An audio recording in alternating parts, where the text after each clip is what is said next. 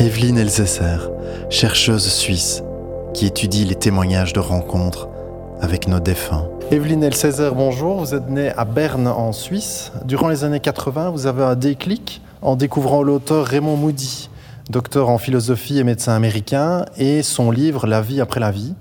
Il s'agit d'une enquête sur l'ensemble des sensations et des visions récurrentes liées à la mort clinique ou au coma avancé. Euh, bon, on, connaît hein, les, visions comme l'image du tunnel, de lumière, les rencontres avec les entités spirituelles, les proches décédés. C'est ce qu'on appelle donc les NDE ou en français EMI, expérience de mort imminente. Vous prenez conscience en lisant les témoignages de ce livre qu'ils répondent à beaucoup de vos interrogations sur l'existence de la mort, mais qu'ils soulèvent d'autres questions.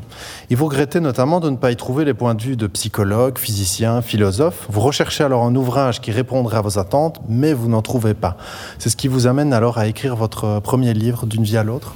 Absolument, c'est tout à fait juste. Vous avez résumé. Oui le départ de cette aventure qui dure maintenant depuis beaucoup d'années. C'était effectivement d'abord les EMI qui ont retenu mon attention pendant une trentaine d'années. Donc j'ai fait beaucoup euh, dans ce domaine-là. J'ai écrit des livres, des chapitres de livres, j'ai donné des conférences, j'ai collaboré avec d'autres chercheurs. Et mais il y a une dizaine d'années environ, j'ai décidé de me concentrer plus particulièrement sur un autre type d'expérience qui sont les VCD, donc les vécus subjectifs de contact avec un défunt. Mhm. Pour moi, ce sont des expériences vous savez, toutes ces expériences autour de la mort sont, à mon avis, un peu interconnectées, ont des différences, mais également beaucoup de similitudes. Donc, si vous prenez les expériences de mort imminente, les visions au moment du, décès, mhm les vécus subjectifs de contact avec un défunt, également la, lucidité terminale, c'est également aussi un sujet qui est recherché maintenant depuis quelques années plus sérieusement, et aussi ce que les médiums communiquent à leurs clients. Si vous prenez tout ça ensemble, ça vous donne une bien meilleure compréhension de ce qui est en jeu réellement, et finalement, la question revient toujours à la nature de la conscience. Donc toutes ces questions, tous ces phénomènes sont très cohérents et le deviennent encore plus si on les regarde en parallèle. Et ça nous ramène toujours à la question comment fonctionne la conscience? Est-ce que la conscience est première? Elle est là, elle est incarnée dans un corps et quand nous quittons notre corps, elle continue sous une forme que nous ne connaissons pas, dans une dimension qui nous est inconnue. C'est peut-être même pas une dimension, c'est peut-être un état. Mhm.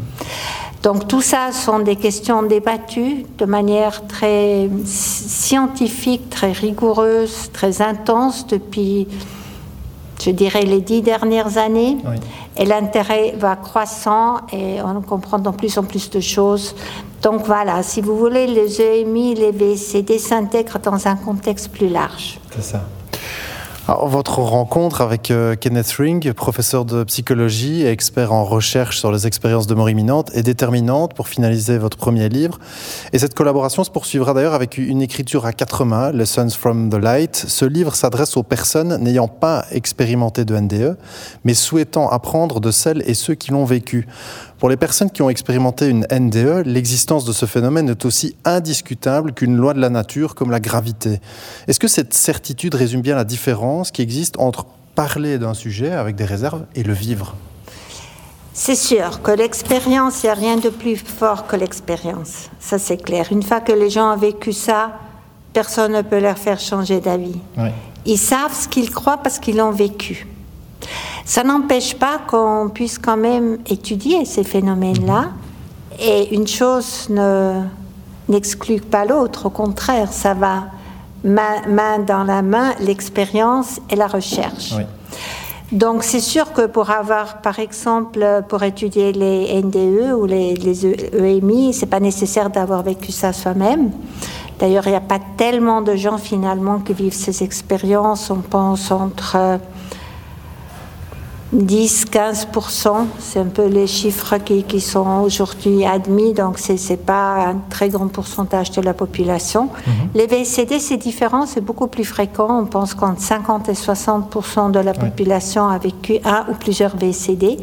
Donc c'est un phénomène beaucoup plus fréquent, mais beaucoup moins connu que les EMI. c'est un peu paradoxal. À la limite, les EMI sont plus étudiés que les VCD. Oui. Absolument, tout à fait. C'est aussi une des raisons qui m'a poussé à faire ce projet de recherche avec mes collègues, parce que les gens vivent ces expériences ne savent pas toujours mettre un mot sur ce qu'ils ont vécu. Mhm. Ils savent que pour eux c'était réel et, c'était important et c'était beau. Mais évidemment, euh, connaître un peu plus sur le sujet, pour eux c'est bénéfique. Et aussi pour pouvoir le partager plus facilement. C'est toujours difficile de parler d'un VSCD à quelqu'un qui ne connaît pas le phénomène. Souvent on ne les croit pas. Mhm. Des fois, on dit tu es peut-être dépressif, tu es en deuil, tu es triste, alors tu, tu, as tellement souhaité avoir un contact avec ton être cher décédé que tu as imaginé avoir vécu ça. Le récepteur, donc la personne qui l'a vécu, est, contraire, est convaincue du contraire. Elle dit non, je l'ai vécu, je l'ai vu, je l'ai senti, je l'ai entendu, il était là. Donc voilà, si les gens étaient mieux informés du phénomène des VCD, ça aiderait aussi les gens qui les vivent à en parler plus facilement, à le partager, ça donnerait un langage commun et ce serait finalement bénéfique pour tout le monde. Donc c'était une des motivations qui m'a poussé à faire ce projet de recherche. En 2009 paraît en français aux Presses du Midi votre premier roman, une histoire intitulée Le Pays d'Ange. Vous inspirez des dialogues de Platon pour raconter l'histoire émouvante d'une jeune fille qui prend conscience qu'elle va mourir et reçoit sur son chemin de l'espoir, de la sagesse, du réconfort, en discutant avec sa poupée préférée qu'elle appelle Ange. Quel regard portez-vous sur les interventions d'êtres angéliques ou guides, ou finalement peu importe comment on les nomme, qui peuvent apporter une élévation spirituelle à travers des messages, des discussions, et même parfois nous libérer de la peur de la mort? Alors, c'est sûr que dans ce roman, ou cette petite histoire, euh, j'ai nommé la poupée Ange. Mhm. Et en fait, euh, cette poupée donne énormément d'informations à cette jeune fille mourante qui l'aide à se préparer à la mort et à ce qui viendra peut-être après la mort. Donc, c'était pas l'idée, c'était pas de parler d'un être angélique ou d'un ange dans le sens où on l'entend habituellement. C'est simplement le nom qu'elle a donné à sa poupée qui lui a permis d'être bien préparée pour le passage dans l'au-delà. Mhm. D'ailleurs, dans cet hôpital, il y avait un garçon qui avait vécu une EMI et qu'il a lui décrit. Donc, il y a beaucoup d'informations sur les EMI. Et puis, elle a aussi un contact avec sa grand-mère décédée. Et au moment de mourir, elle a vu sa grand-mère qui est venue la chercher, donc elle a une vision au moment du décès. Mhm. Donc, quel que soit le nom qu'on donne, je pense qu'il est essentiel, c'est d'obtenir l'information dont on a besoin dans une situation de crise. Et se préparer à la mort, c'est très clairement une situation de crise. Donc, l'information, elle est là. les phénomènes sont connus, on a beaucoup d'informations, mais pour les mettre en, dans le contexte d'une histoire euh, simple qui implique un enfant en crise, en, fin de vie, je pensais que c'était une idée un peu originale de donner cette information, non pas sous forme d'un ouvrage scientifique comme j'en ai écrit plusieurs, mais d'une manière un peu plus touchante et un peu plus directe pour, euh, voilà, raconter sous forme d'une histoire l'impact que ces expériences ont dans les moments difficiles de notre vie. Oui, on sent bien chez vous une volonté de toucher le grand public, même avec euh, le VSCD. Euh, c'est évident. C'est aussi euh, des études qui sont destinées au grand public. Absolument. Et c'est d'ailleurs, quand on a commencé ce projet de recherche, il était tout de suite clair, j'ai dit que j'allais écrire un livre grand public sur ce mhm. sujet. Mes collègues qui sont donc de l'Université de Northampton, un professeur et son assistant, et David Lorimer du Scientific and Medical Network. Ils étaient évidemment ravis de cette idée de tout faire pour rendre cette information accessible au grand public. Parallèlement, nous écrivons aussi des contributions pour des revues scientifiques, donc mhm. on est aussi quand même sur la tracée euh, académique, évidemment aussi, mais ça n'empêche pas d'écrire aussi des livres pour le grand public pour rendre accessibles ces informations qui me semblent importantes. Plus ou moins durant la même euh, période, Stéphane Alix fonde l'Institut de recherche sur les expériences extraordinaires. Lors d'une de ses investigations sur les expériences de mort imminente, il rencontre Kenneth Ring qui lui conseille de euh, vous contacter et une collaboration entre Stéphane Alix et vous va naître, avec notamment le manuel clinique des expériences extraordinaires pour lequel vous écrivez plusieurs chapitres sur le NDE et donc, on vient d'en parler, sur ce que vous appelez le VSCD, le vécu subjectif de contact avec les défunts. Il faut dire que vous avez rencontré Bill C'est ça, je prononce bien, qui conduit des recherches sur les communications avec les morts depuis 1988 et que vous avez traduit en français son livre Hello from Heaven, qui étudie le phénomène de communication spontanée, directe et non sollicitée avec des personnes décédées. Vous constatez en étudiant le sujet que ces contacts avec les défunts sont très courants, beaucoup plus courants que les expériences de mort imminente, et que le sujet n'est pas évoqué du tout dans les médias. Pourquoi le silence des médias? C'est vraiment une très bonne question et je vous remercie pour ce joli condensé de, de ma carrière, entre mhm. guillemets. C'est exactement comme vous le décrivez que ça s'est passé. Pourquoi on n'en parle pas? Je ne sais pas. Premièrement, la mort fait peur. C'est toujours un, un thème tabou. Oui. un sujet tabou. Les gens préfèrent ne pas y penser. C'est dommage parce que si on refuse de penser à la mort, on a peur de la mort. Et cette peur, elle est là, elle est ancrée en nous très profondément. Elle est présente bien plus dans notre quotidien que nous aimons l'admettre. Mhm. Donc, euh, pourquoi pas l'étudier, la regarder en face et peut-être qu'on aura une belle surprise. Et toutes ces expériences nous laissent à penser qu'effectivement, la mort n'est pas quelque chose à craindre. En tout cas, c'est ce que les gens disent qui ont fait une EMI et aussi ce que les défunts disent à travers les messages qu'ils transmettent lors d'un VCD. Il y a deux messages fondamentaux qui sont communiqués lors d'un VCD. Les défunts disent je suis en vie et je suis heureux.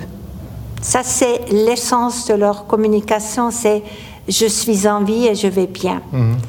Donc voilà déjà des informations intéressantes sur la mort. Les personnes qui ont des contacts avec les défunts sont convaincues de la réalité de leur expérience, euh, vécues comme un événement, on de le dire, heureux, réconfortant, mais cependant elles se mettent rapidement à douter de leur perception et même parfois de leur santé mentale. Elles se disent ce n'est pas possible, ça ne peut pas se produire. Elles se heurtent au scepticisme et au rejet de leur entourage et préfèrent se taire de peur de se ridiculiser. Est-ce que cette attitude est liée à la pensée dominante de notre société qui n'accepte pas les expériences spirituelles? Alors, premièrement, il y a un petit pourcentage seulement qui doute. Vraiment un petit pourcentage. Dans leur grande majorité, ils sont convaincus que c'était réel. D'ailleurs, les chiffres que nous avons collectés lors de notre enquête le montrent très clairement. Ils sont convaincus que c'était authentique. Ils peuvent se poser la question comment est-ce possible? Surtout ceux qui ont une vision de la réalité matérialiste. Mhm. Ils pensaient avant leur expérience que quand on est mort, on est mort, il n'y a plus rien après la vie, donc c'est impossible de percevoir un défunt. Et c'est évidemment ce qui est véhiculé dans nos sociétés occidentales, très matérialistes, où la survie de la conscience n'est pas du tout une possibilité admise par une majorité, bien au contraire. Donc c'est sûr que c'est pas facile de vivre quelque chose qui est censé être impossible. Et pourtant ils sont sûrs que c'était authentique. Donc ça peut poser problème et ça peut les amener à réfléchir, à se documenter et éventuellement à changer leur position et à devenir plus spirituels. D'ailleurs, notre enquête montre que la spiritualité double après un VCD tandis que la religiosité n'est que très peu impactée. Il y a une augmentation pas significative du tout de la religiosité, mais la spiritualité double. Donc ça montre qu'il y a une évolution dans les gens, ils se posent des questions, ils se renseignent, ils parlent peut-être avec des gens qui ont vécu des expériences du même type, etc.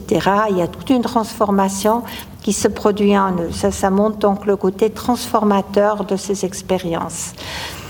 Mais voilà, un petit pourcentage d'entre eux peut douter, mais après coup. Par exemple, je me rappelle d'un témoignage de quelqu'un qui a dit, pendant le contact, j'étais juste super heureux de vivre ça et j'ai pas eu peur, j'étais pas étonnée, j'ai mhm. juste profité du moment et de ce euh, du fait d'avoir revu ma maman euh, décédée, c'était une expérience vraiment très belle. Après coup, je me suis demandé, mais comment est-ce possible Et j'ai pris un peu peur et je me suis dit, mais est-ce que j'aurais eu une hallucination? Est-ce que j'ai un problème de santé euh, mentale? Est-ce qu'il y a quelque chose qui ne va pas du tout avec moi? Et c'est là où c'est important de disséminer les informations sur les VCD parce que quand les gens savent que c'est un phénomène qui a un nom, qui est recherché, qui est très courant, qui arrive à beaucoup de gens et qui n'a rien à voir avec une quelconque maladie mentale, ben ils sont rassurés, ils se posent plus ces questions-là. C'est la raison pour laquelle parler des VCD est très très important. Donc oui, un petit pourcentage de nos sondés se sont posé la question, mais comment est-ce possible et est-ce que peut-être j'ai un problème de santé mentale? Euh, quels sont les, moyens de communication qui sont utilisés par les défunts pour entrer en contact avec nous? Alors, il y a une très grande variété de types de VCD.